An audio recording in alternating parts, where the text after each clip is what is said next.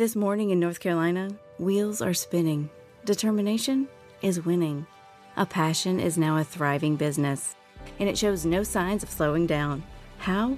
The power of a conversation, like the one Clint Spiegel had with First Horizon Bank about starting a bike wheel manufacturing facility in Asheville. Now it's not just talk, it's rubber meets road. First Horizon Bank. Let's find a way. Go to firsthorizon.com slash Clint. First Horizon Bank member FDIC. Are you working? What kind of work do you do? This is the Punt and Pass Podcast. Touchdown, baby! Now, here are your hosts two time All American punter Drew Butler. Mark Richt would like Drew Butler to hit it a mile in the air. And he did. What a kick. And the SEC's career leader in touchdown passes and completions, Aaron Murray. Touchdown in stride as he crosses the goal line. Put it right on his hip. What a throw. Now, with the latest from around the SEC and the world of college football, it's the Punt and Pass Podcast. Get to the house. Sideline. Pylon. Touchdown. And the dogs are on the board first. Surprisingly, I've been laying, waiting for your next mistake. I put in work and watch my status escalate. All right, here we go with another special edition of The Punt and Pass. This is the my Punt and plan. I'm the Pass Pandemic crazy law. Doing my Podcast, another edition of the Quarantine disappearing in the Chronicles. Got a great two man team, a tandem of guests. Both are on the PGA Tour in different capacities. One, former Georgia golfer, PGA Tour winner Keith Mitchell joins the show, and the other is a pro jock, JT Poston's caddy, a great follow on Twitter. His name's Aaron Flener at Aaron Flener on Twitter, recent champion of the 2020 Players Championship, caddy. 17 at Sawgrass Accuracy Championship. I guess that's what you call it. Follow Keith as well on Twitter and Instagram at KM Mitchell. Follow the show at Punt and Pass. And follow me at Drew Butler. I said it. It's the Quarantine Chronicles boys. I really appreciate y'all joining me. Keith, I'll start with you. How are you, my man? I am I'm I'm winning the quarantine battles currently down here in St. Simons. There's uh not much to do ever here, so it feels like a normal normal little week off. It's pretty I'm doing great.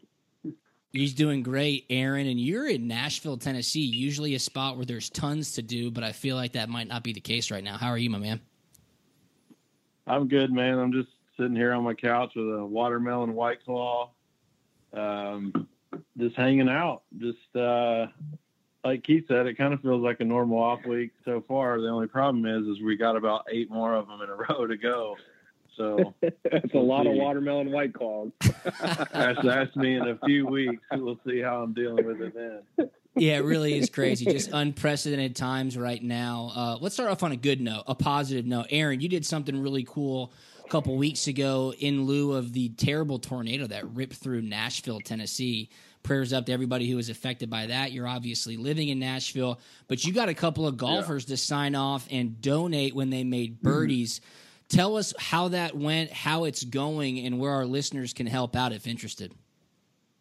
Yeah, we um so I uh, JT agreed to, you know, kind of match, you know, what I was putting in uh, for his birdies uh, for Bay Hill and players um, to help out Gideon's Army, which is a charity here in on the north side of Nashville, up, up in an area that got hit pretty hard. And um, yeah, we had a, I mean, it got a lot bigger than I thought. It turned into a, a lot more, uh, a lot more housekeeping stuff that I had to do uh, than originally thought. But that was, I mean, that was great. And um, so I kind of uh, finished everything up yesterday. Kind of got some text out to guys that had probably forgotten about it, which you know it's understandable with everything else going on. And- included me. Um, that included me, yes.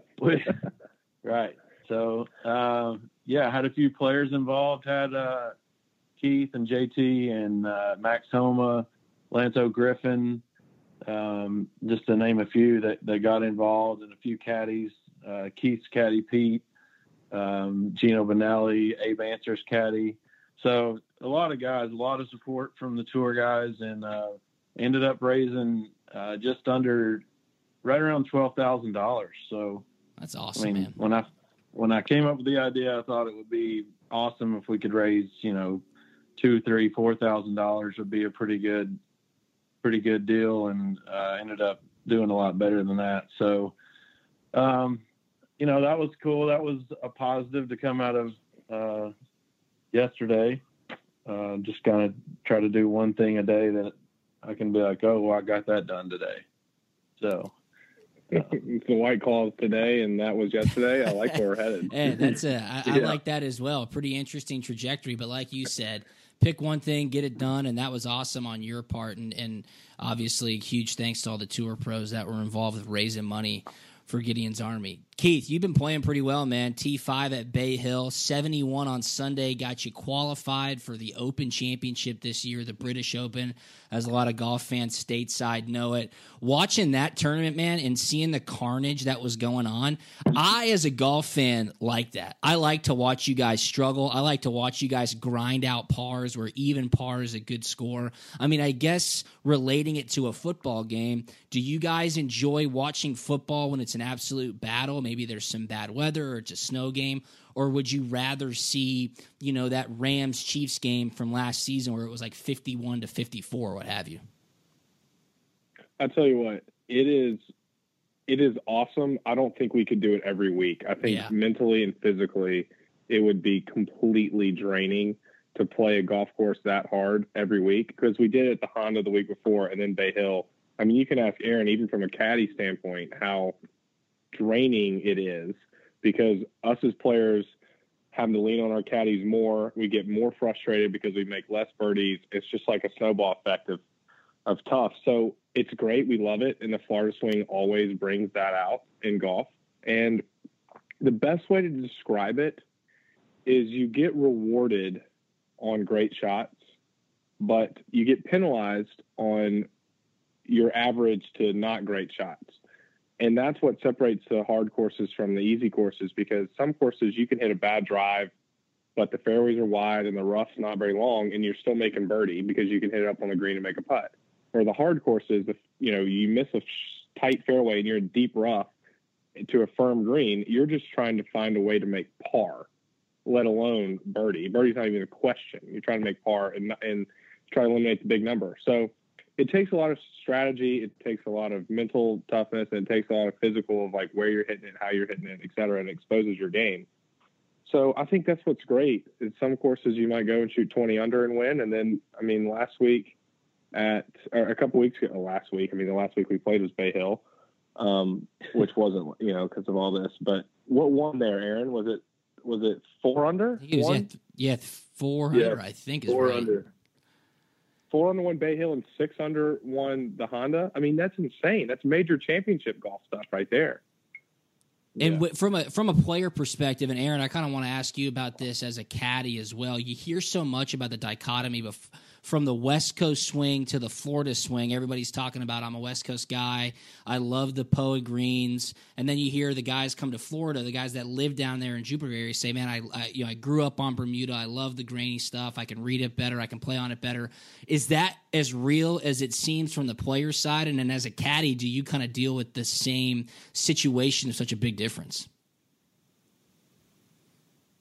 You want me to go? Yeah, let me hear what you say. Um, I I think there are guys that play better in Florida than they do on the West Coast. So, um, and I think it's just a preference thing. Uh, the greens are definitely different on the West Coast. Um, Poa is harder for you know a guy that grew up in the South. It's hard harder for that guy to read Poa or to just you know be okay with hitting it great all day and shooting one under. You know, you hit it to 20 feet all day and you might make one or two. Um, and then, I mean, also on the West Coast, it's a little, it's a little cooler in the mornings there. So, you know, trying to figure out how far your, your guys' clubs are going to go um, is a challenge uh, when you're not used to playing out on that, that part of the country. And um, so, yeah, it's, it's a different, uh, for the different coasts for sure. It takes some adjustment, especially once you play on the West Coast and then you come to Florida. Uh, you kind of got to re, uh, you know, recalibrate everything. True. What about when you're you, Keith? kicking, Yeah. Well, when you're kicking, I want to bring this into football. When you're kicking, how much easier is it to punt in a dome than it is outside? Yeah, huge. I mean, even from field turf to like Soldier Field or, you know, those northern, like when I was in Pittsburgh, they get really sandy late in the year because the grass ain't growing so well. They just got to dump a ton of sand on it so you guys can get some grip on their feet. I, I totally agree with you. I mean, and as a golfer, I know how it is going to play on POA and trying to putt Bermuda. I mean, it's crazy. It, it absolutely is. I just, you know, hearing guys talk about it so much, obviously, it was a legitimate difference. And like Aaron said, you go from Riviera one week to PGA National the next. It is, um, it's wildly different. It, it is completely different. Now, Aaron, you've gotten some fame over the past couple of weeks, really since last year, the Zurich Classic. You bust onto the scene. You sang Calling Baton Rouge, I believe, uh, as the walk up song. JT Poston and was Keith his partner? Who was his partner in that tournament? partner is Stephan Jaeger, who was a guy right, I worked yeah. for before JT. So both really good friends uh, with each other and of mine. So yeah, that was fun. They kind of, uh, I think they kind of tried to set it up to like embarrass me a little bit, like thinking I wouldn't do it. Um, because usually when I'm doing that song, I've had a you know a few Couple watermelon, watermelon white white claw, Yeah, man.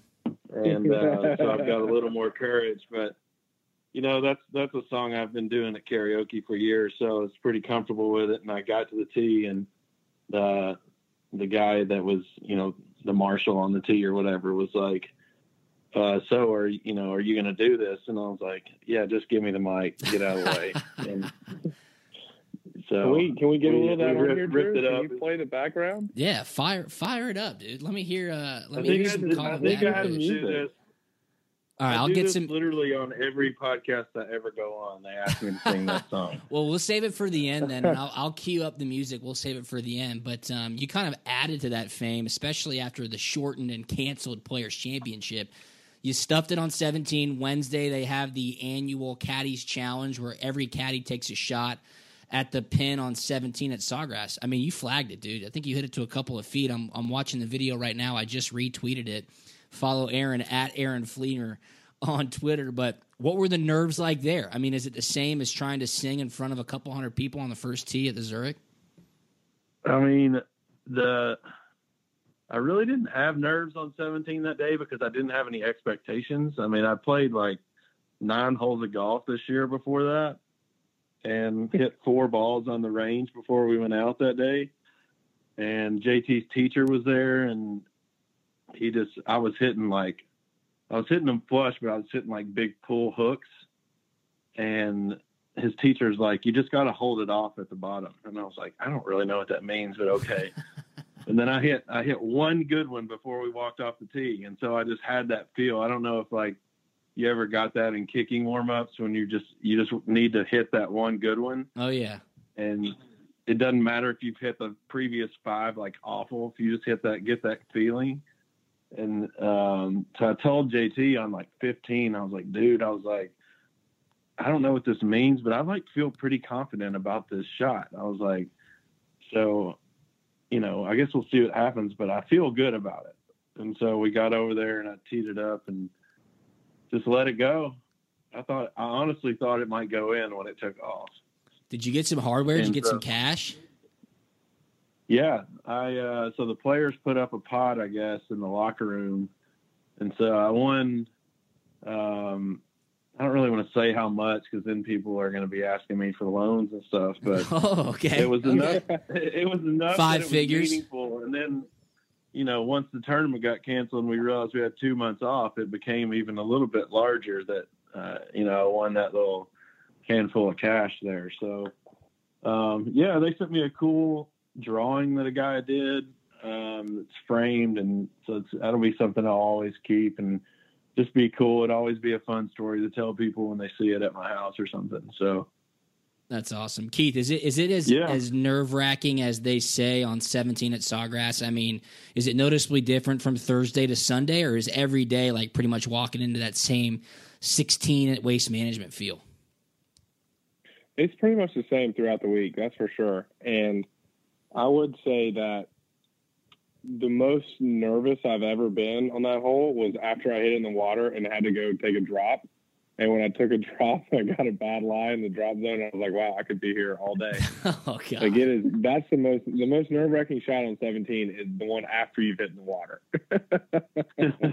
that would make So, a lot of sense. it- That would make a lot of sense for sure. it, it's it's really not that bad when you're just trying to hit the middle of green with a wedge, but then you get real nervous if you miss a green, which you will. Like it's I don't know if anybody's ever hit the green every round they've ever played the players unless they've only played there like one time. So you, Yeah, it's going to I mean, happen. we've only played we've played five rounds there, and JT's hit the green every time, but that's you know that's only five rounds. And I did during when I was out walking the course early in the week. I did go actually look at the shot from the drop zone and like went up on the green and stepped off some different Yeah, angle gotta do your numbers. And I was like, I was like, I'm not going to tell JT I did this and have these numbers, but if we need them, then I'm going to be glad that I did it. So That's, That's I like that. That's impressive. That's proactive right there. Keith, you got a pretty uh, famous caddy yourself, Crunchman Pete. Obviously, everybody's familiar with him if you follow Keith on Twitter and Instagram. Is he who you show him to be? I mean, what is he doing right now? Is he backpacking through Tibet with Himalayan monks? Like, what's going on with Pete? What's he up to? If there's anybody I'm worried about in this little bleep in life, it's not Pete. Would you agree, Flener? I mean, that guy can live off the I- land for three months. yeah, this has not changed Pete's life one bit. He's yeah, he's just he's another day. Today is Friday in Pete's life. Is that is that what I'm getting He's at? going to make the most out of every day, no matter what he has to do that day. If he has to caddy a golf round, he's going to go caddy a golf round, and then he's going to probably go for a hike by himself somewhere. Like this has not changed his life whatsoever. and he is more so whatever i can portray that uh, whether it's on twitter it's on instagram it is this small pieces of the whole picture it he's more like we portray him than we can possibly ever portray him i mean it's, So- it's he's just a legend he makes the Dos Equis man look boring. I mean, Pete is the world's most interesting man. I'm, is that what I'm understanding? yes That's that's a unanimous yes. I love that. All right, cool. Let's get into some questions here. Got some from social media. Got some from myself. Spoke with Harris English earlier this week. I asked him some of the same questions. These are stuff that the guys who listen to the podcast want to know. Obviously, we're a football podcast, but a lot of people who listen are huge golf fans as well. Keith, I want to ask you, what is your favorite course that's not on tour? And I'll take Ocean Forest and the Sea Island courses away from you. What's a course that you just love to play that is not on the tour rotation? the honors course in chattanooga for And they sure just and they just closed that down. Unfortunately, I saw that. Uh, I saw that email going around. Opening weekend was supposed to be coming up here pretty soon. Unfortunately, and you're a member there as well, right, Keith? I mean, you're Chattanooga area guy. Yeah, Chattanooga is my spot. I grew up in Chattanooga, lived there until I went to Athens, and then moved down here to Sea Island. And I would probably still live there if the weather was half as good as it is here in Sea Island and the golf courses. I mean, the honors is closed for, I guess, almost four months, which is the most important four months of my of my time at home when it's off season practicing. So it just doesn't logistically work to live in Chattanooga, but I love it up there. And you got Sweetens Cove. I mean, Sweetens Cove is Yep. Probably the epitome of what golf will soon be for the masses instead of golf only being like Augusta National and places like the honors that are trying to be really exclusive and you know member driven where places like nine hole tracks like Sweetens Cove is appeals to everyone. And the new place in Atlanta, Bobby Jones. I mean, how big of a success has that been? I mean, Yeah. that's just what golf is going to move to. And it's not a bad thing, it's a great thing. No, I couldn't agree more. Uh, next question: Who's your best friend on tour, not living on Sea Island or from Georgia? Got to take those away from you. that's a you took a lot of people out Yes. of that list. Or do you have friends outside of your bubble? Is my question. well, I mean, I would I would immediately go to Stephan Jaeger, but he's in my bubble because I went to high school with him. So outside, let's, how about this? People that I did not know until I got on tour. Is That's that, a good Is that a better way to phrase Yeah, the that's a question? good one. Yep. Aaron Flener. Gotta love that. Thank you. Well, I'll tell Thank you what. you, There's a li- you're welcome. You're welcome, Big Cat. I would say that there's a group. The best, the most surprising. and, You know, Drew, I get the questions a lot about guys on tour. I would say the most surprising person is Tony Finau. He's got to be the nicest human alive, and he is so nice. Like obviously, I didn't know Tim until I was on tour. He's a superstar. Doesn't act like it. Gary Woodland, same way. Such a down to earth guy. He won the U.S. Open and is down to earth as can be. So I would say those two guys, um, in terms of just quality humans, those two guys are way at the top of the list. Those are two great answers and two stud golfers, obviously. I want both of y'all's answers here. Aaron, I'll start with you. What's your favorite tournament every year? And we'll take the majors out. I mean, Augusta's probably a given, but what's your favorite tournament that you and JT get to go to each year? Man, I mean, the players is up there um, just because, I mean, obviously you're playing for a lot of money, great golf course, you know, great field. Uh, but just like the off the course thing, like I had a, we have a great house we rent every year and have four caddies stay in and um, JT's dad and a bunch of his buddies stay at a house like 70 yards from us. And so, um, like we went out and had oysters in their driveway last week. It's just really fun. And then uh, another tournament I love is waste management. I mean, oh, I think yeah. you either you either love it or hate it, and uh, I really like it. I stay with my buddy Colt Knost every year at that tournament, and you know he's a lot of fun. And then you know the golf tournament, there's just a lot of energy out there, and it's uh, it's pretty fun. Keith, what you got? I like Charlotte. Charlotte Hollow, my favorite. Yeah, that's yeah. I mean, it it feels it feels like a major way the clubhouse and the golf course and you know the I mean, there's a ton of fans out there, and it it really I mean it it does feel like a major because they've had a major there and they're going to have a Presidents Cup there, so that's why it probably feels like that. But I think Charlotte hands down because I kind of count the players as a major. I mean, it really is. It's the fifth major it might never go in down in history as that way, but us as players really and the money is. is. just insane. I mean, two point seven to the yeah. winner, uh, five year tour exemption, three years into all the majors. I mean, that's just crazy. Like you said, it's a major. They just don't call it a major. Well, the the world ranking points are higher in that one than any other event because yeah. they take the top 125 guys on the PGA Tour and then top guaranteed top 50 in the world. So the mo- there's more world ranking points in that event than there is because the U.S. Open only takes top 60 in the world and then qualifiers. So like, I mean, you could have the cl- local club pros qualifying, and then on tour on the players, the only way to get in is top 125 on the PGA Tour from prior year and top 50 in the world. So it is yeah. the best world ranking event of anyone. So I know people are, are in where most of your listeners are Georgia guys, and they think the Masters is the end all be all. But as a tournament for world ranking points, the players is tougher than the Masters because there's 144 guys or something in the players, and there's 80 something to 90 in the Masters. You got to beat an extra 50 of the best players in the world to win the players. Yeah, Harris kind of uh, echoed exactly what you were saying. You know, especially Harry being down from that area. He said the players, it's it, man. And most guys on tour would certainly tell you. Uh, Aaron and Keith, I need both y'all's answers here. Again, just everybody who plays golf and listens to this podcast, if you have a good round, you celebrate, you look back, you go, man, I just I grinded for 18 holes. Can't believe I did it. I was so good on the greens. You guys have to do it for four straight days, right? Thursday through Sunday. So with that being said, obviously toting the bag or playing 18 holes, like afterwards, you're just you're exhausted. How do you wind down? I mean, Keith specifically, do you have a couple glasses of wine Thursday, Friday night? Aaron, do you sit back? Do you guys hit up a bar, have a few pops just to kind of relax a little bit, or is it like locked in Thursday night, ready to roll, make the cut, head into the weekend? Winter, you answer um, that one. Mine's going to be boring. Yeah, mine's going to be boring. I don't have a good answer, so you give yeah. it to me. I mean, I I don't drink hardly at all during tournament weeks. Um, that started out our, little, that started out shaky. I don't drink during tournament week. I, our job's so physical, and so like if if you're hungover you're out there, podcast, don't forget. it is a long it's a long day. I mean, I'm not saying yeah. I haven't ever drank the night before a round, but like it's not a fun day. It is. Yeah. It's like worse.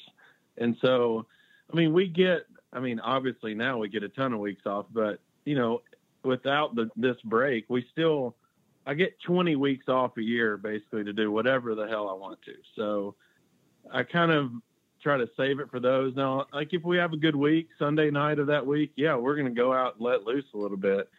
Um, you know, and uh, Keith can talk about um, his win, but I know when JT won last year, like, yeah, we're super excited. He's got a bunch of friends there, and like in your mind, you've always pictured, oh, we're going to go out and have this wild late night, but like it's exhausting mentally to win. Like you're you put Yeah. so much into it. Like once your adrenaline finally wears off and you have a couple drinks, you're like, man, I'm I'm wiped. Like I'm tired.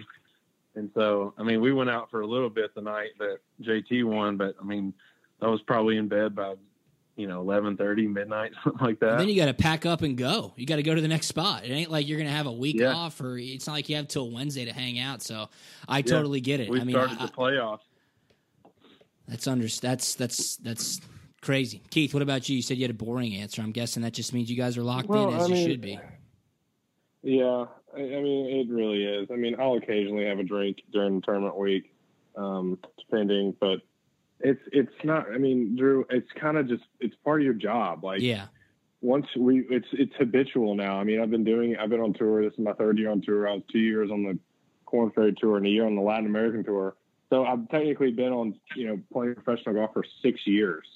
Like, and it's just kind of like I would say the only time I had trouble was when I played Saturday at the Waste Management with Jon Rahm and Tony Finau this past year. And there's, they said, you know, unofficial numbers were like 350,000 or something out there that day. And I'm playing with the lead, Tony Finau, you know, almost won Jon Rahm's second player in the world. And there's all those people out there. Like that was hard um, to cool, you know, hit the brakes when I got done. I mean, I felt like I'd run a marathon, driven, a, rode a NASCAR, and then ran a kickoff back for a touchdown because that's as big as Yeah. big as our big as our stadium gets, if that makes sense. Like you know, we can play in some events like Hilton Head or Sea Island, and it's just you know casual golf fans rooting you on. You know, it's on TV, it's different, but when you're there. And you're playing in front of three hundred thousand people and you're trying to calm your nerves to hit a flop shot, like it's it's hard. no question. And then on the flip side, like say you have a week off and you're at home and you hit up Ocean Forest out there with your buddies late night or whatever.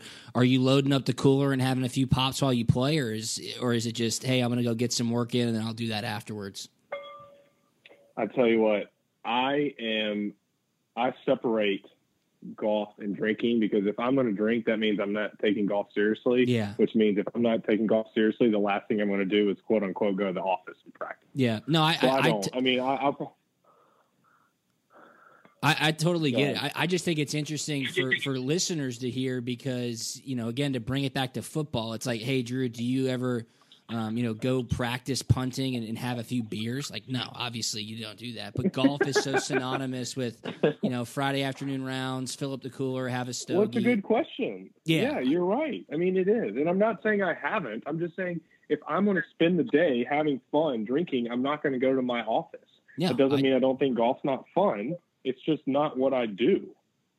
Yeah, I, I couldn't agree more. And and I think the funniest thing about it is if I come to Ocean Forest and I'm playing with you, transfusion, sixer, transfusion afterwards, and if you come to a football game to watch me, you're in the stands and you're certainly not drinking water. I just think it's funny. You know, I think it's yeah. uh, It, that's so true, though. It's so true. Now, I mean, definitely golf is is, is like you said, more, that's more of the atmosphere because it's a lot easier for people to go out and have a few beers and play golf for fun than it is to go punt footballs in the stadium and have fun. You know, yeah. so I, I as much as I wish I could do that, it's um I, I want to spend my days if I want to if I want to have fun and relax. I'm gonna spend my days hanging out.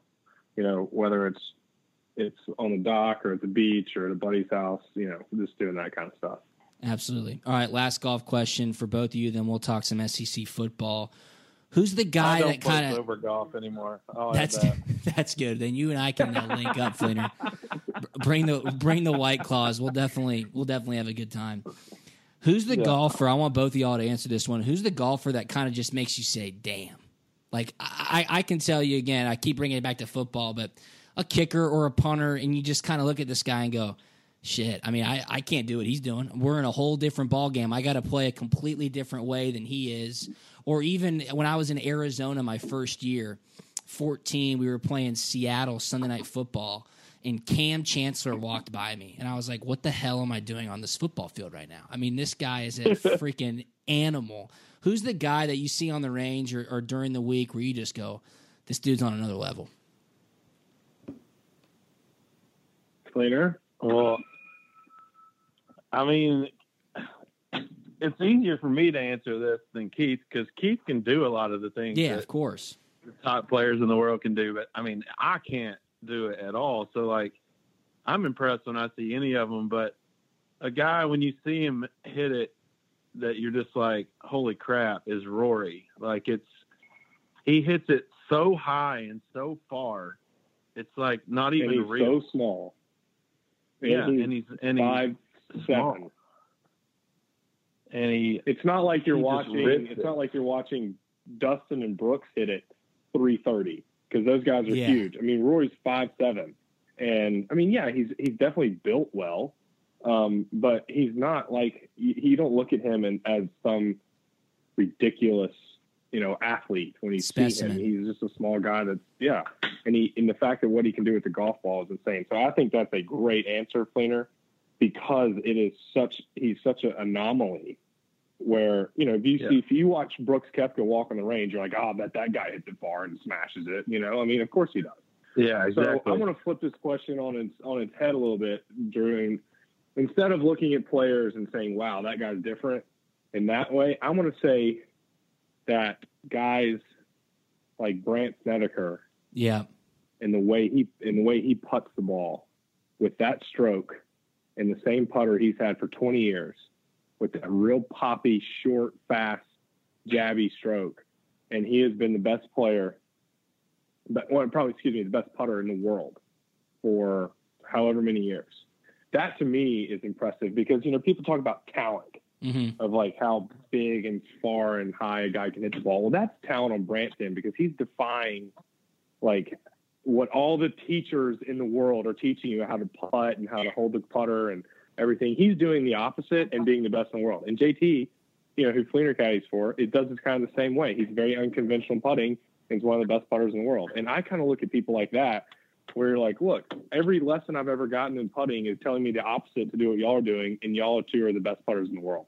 Like that to me is is really, really kind of what's what stands out. That's great perspective. And going back to JT's win last year at the Wyndham Championship, I mean, he went 65, 65, 66, 62, bogey free 62 on Sunday. I mean, what the hell are you doing during that 18 holes, Fleet? Are you just staying out of the way? Because that is insane. That's like pitching a perfect game. What are you saying to him? Yeah. Are you guys even communicating, or are you just handing him the putter and letting him do a putter walk? well, he was. I mean, he played that whole week bogey free. Holy shit! And I mean, that's insane. Yeah, first Yeah. time since 1970 or something. Yeah, I think the last guy to do that and win was like Trevino back in the seventies. And um but yeah, I mean that that whole week, um, you know, he was he was pretty spot on with with everything, and so you don't have to. Those are the easy weeks for caddies when your guy's on. I mean, you just kind of give him a number and then just get out of the way. And I don't I don't read any putts for JT. He does that all on his own.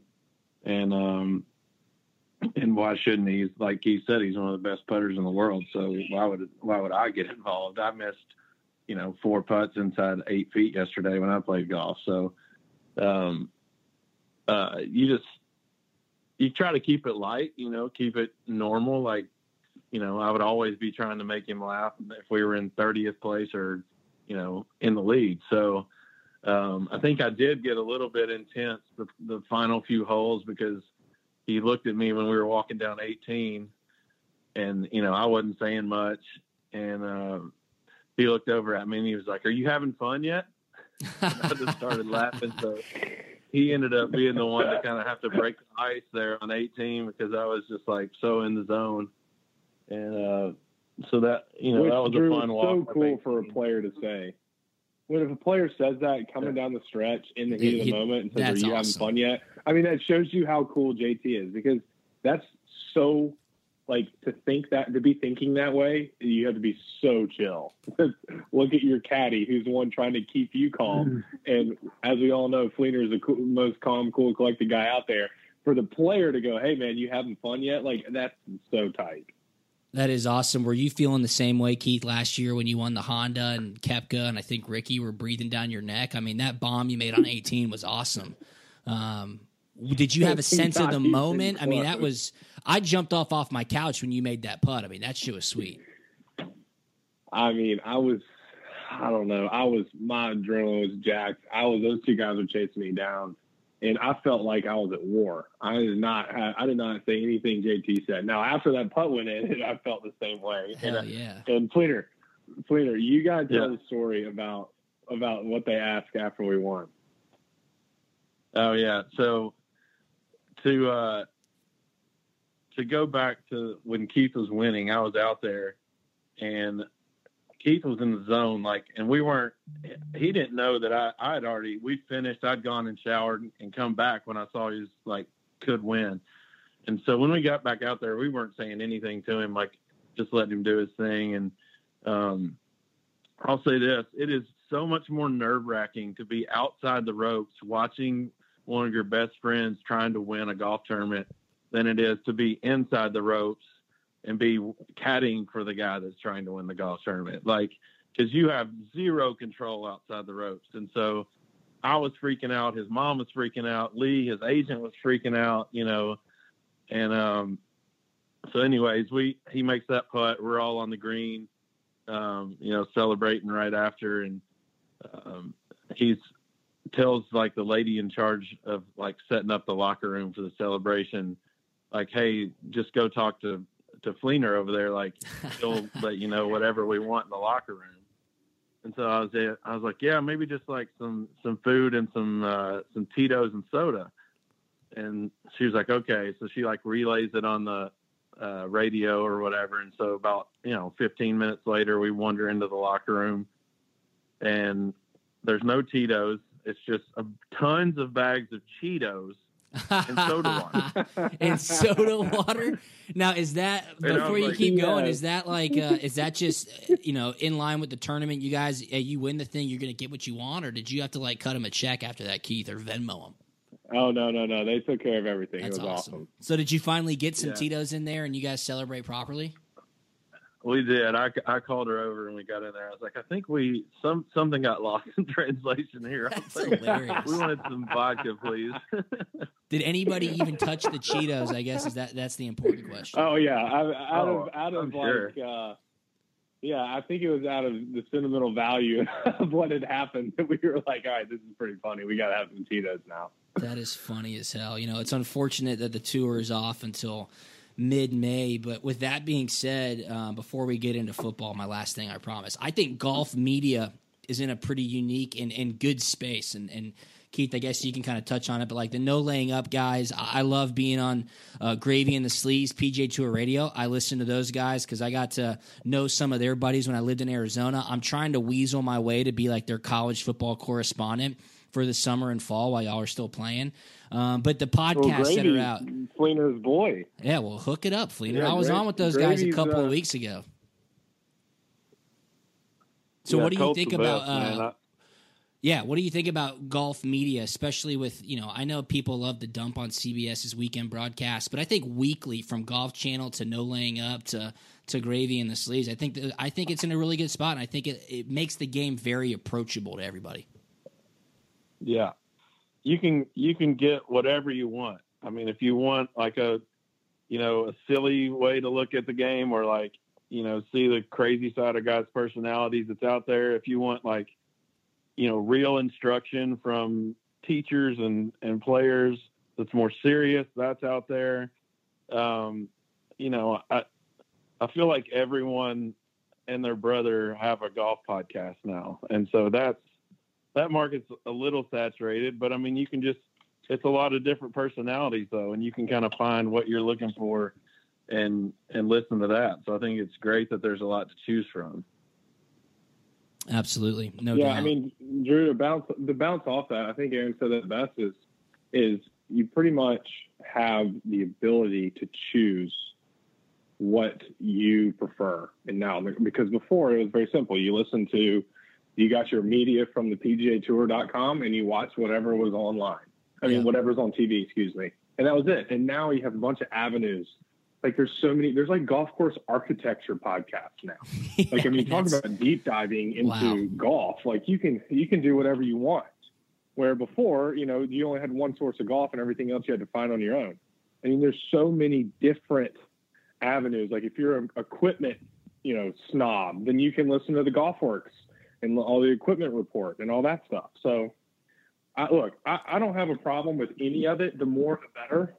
And yeah, it is saturated, and it's harder for names. Like I can't imagine how many podcasts Flener gets asked to do, and I get asked to do just in the golf world alone really, and it's hard to pick and choose. Yeah, oh yeah, it's hard to pick and choose which ones you do because you know it's the same stories kind of over and over, just some different, you know, different you know niche of people. But at the same time, you know that's the more the better for people. It's just you know for the fans. Uh, Yeah. is what I'm saying. No, absolutely. You know, I love golf, and, and you know that about me, Keith. And I, I love watching it, as I'm sure you guys love football. I love golf to get away from whatever I'm dealing with day to day. I just have a passion for the game. And with that being said, let's talk about some football because with all the craziness that's going on, I mean, we're supposed to be ass backwards in March Madness right now. We're supposed to be stuffing wings and beer and gambling on the opening weekend of the NCAA tournament. That's not happening.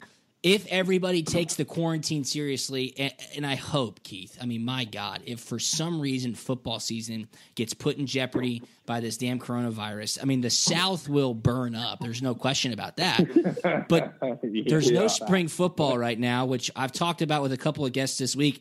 I think Georgia, I think Georgia's not really in the best position to not have spring football, right? You get 15 practices, you have your G Day game, which is the inter squad scrimmage in Sanford Stadium for all the fans to watch. New quarterback, new offensive coordinator Todd Monken, and then you had the strength and conditioning coach from Alabama coming over to be our special teams coordinator. We need a new kicker. There's a lot. I mean, I trust Kirby. I trust what's going to happen. I think Georgia will be good next year because their defense is going to be awesome.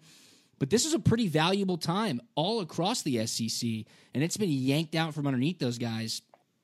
It's- going to be an interesting 2020 for Georgia. Let's just kind of, I want your thoughts on the state of Georgia right now, Georgia football, that is. And um, are you excited about the season to come?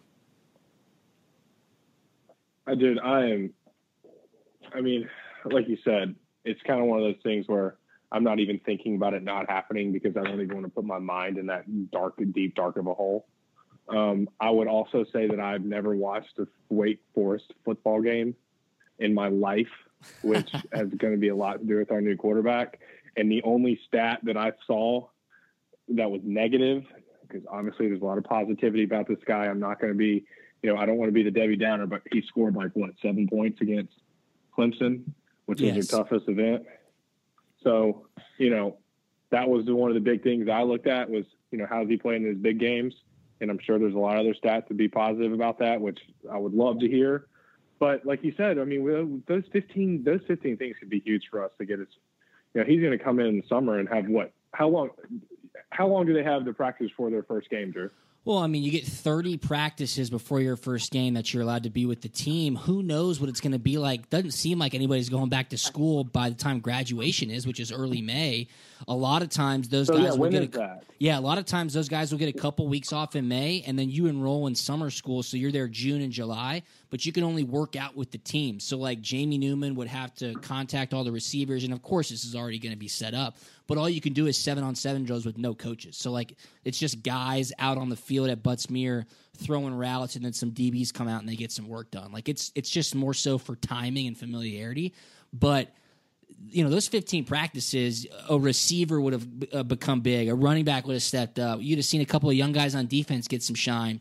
Jamie newman could have showed that he was really going to be able to run the offense that todd monken should be able to. So unless the NCAA and the SEC changes the rules, which they may based on what all happens, you get 30 practices before the first game, and everybody has that.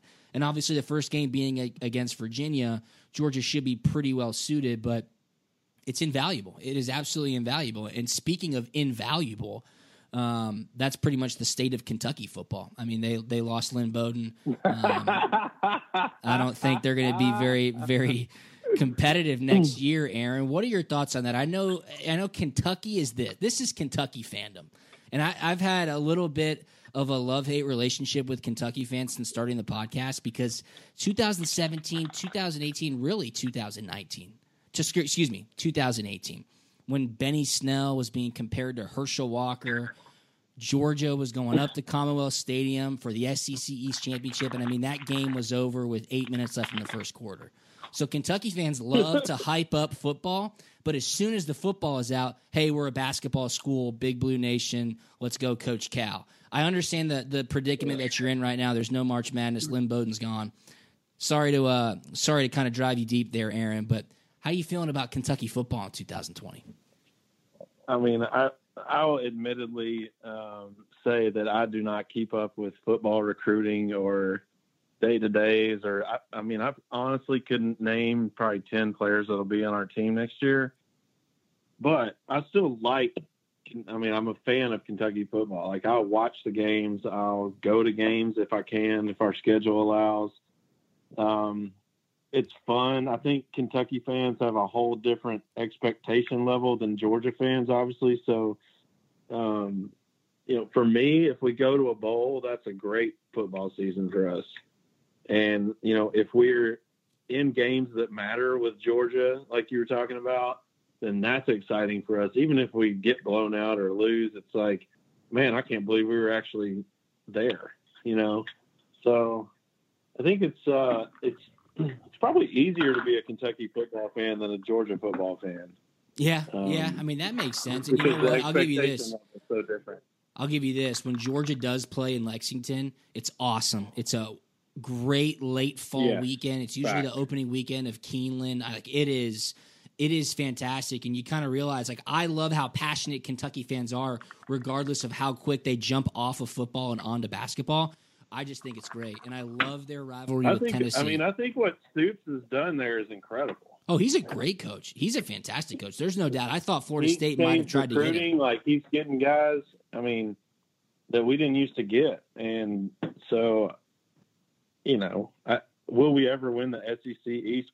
I don't. Probably not. I mean, if we have like a awesome team some year and everybody else is kind of down, maybe.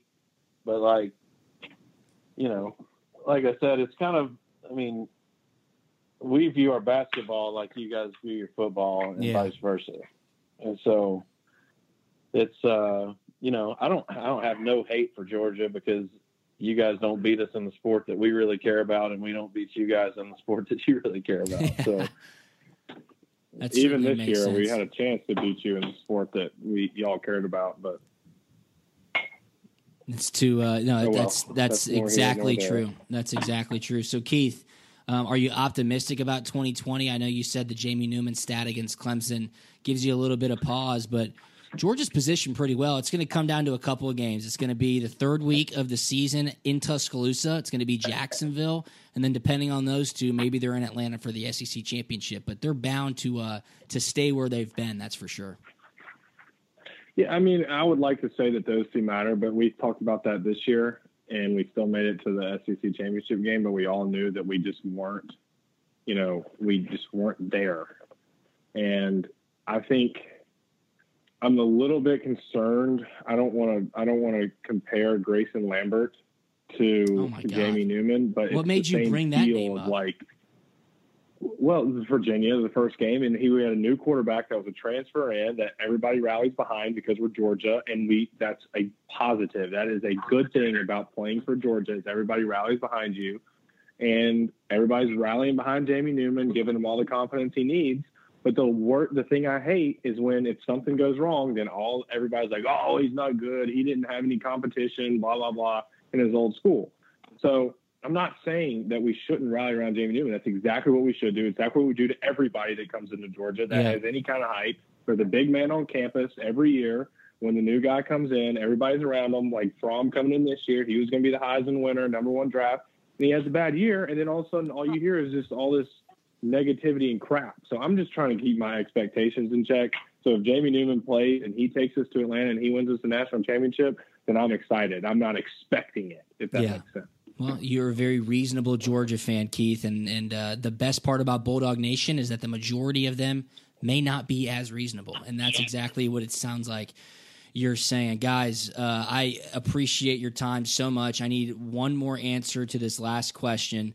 We are in sports hell right now. It is a massive hiatus. Flener and I were talking before the podcast started recording about the the void that cannot be filled by March Madness not being here.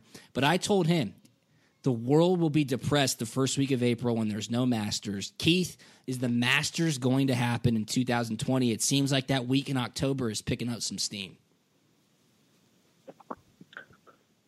Oh, that is the impossible question, Drew. I'm going to give you my two cents on it, which is probably wrong, but I'm going to give it to you.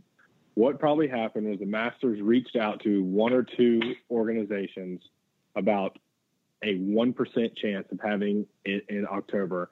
And, you know, the hotels, like, you know, they ask about this and they ask about that. They ask about the schools just in case it could happen. And what happened, that person told somebody that told somebody, which made everybody think it's going to happen in October. I mean, all they had to do was make one phone call to one hotel, and that person in the hotel told everybody, told everybody, told everybody. Now, if it happens, great.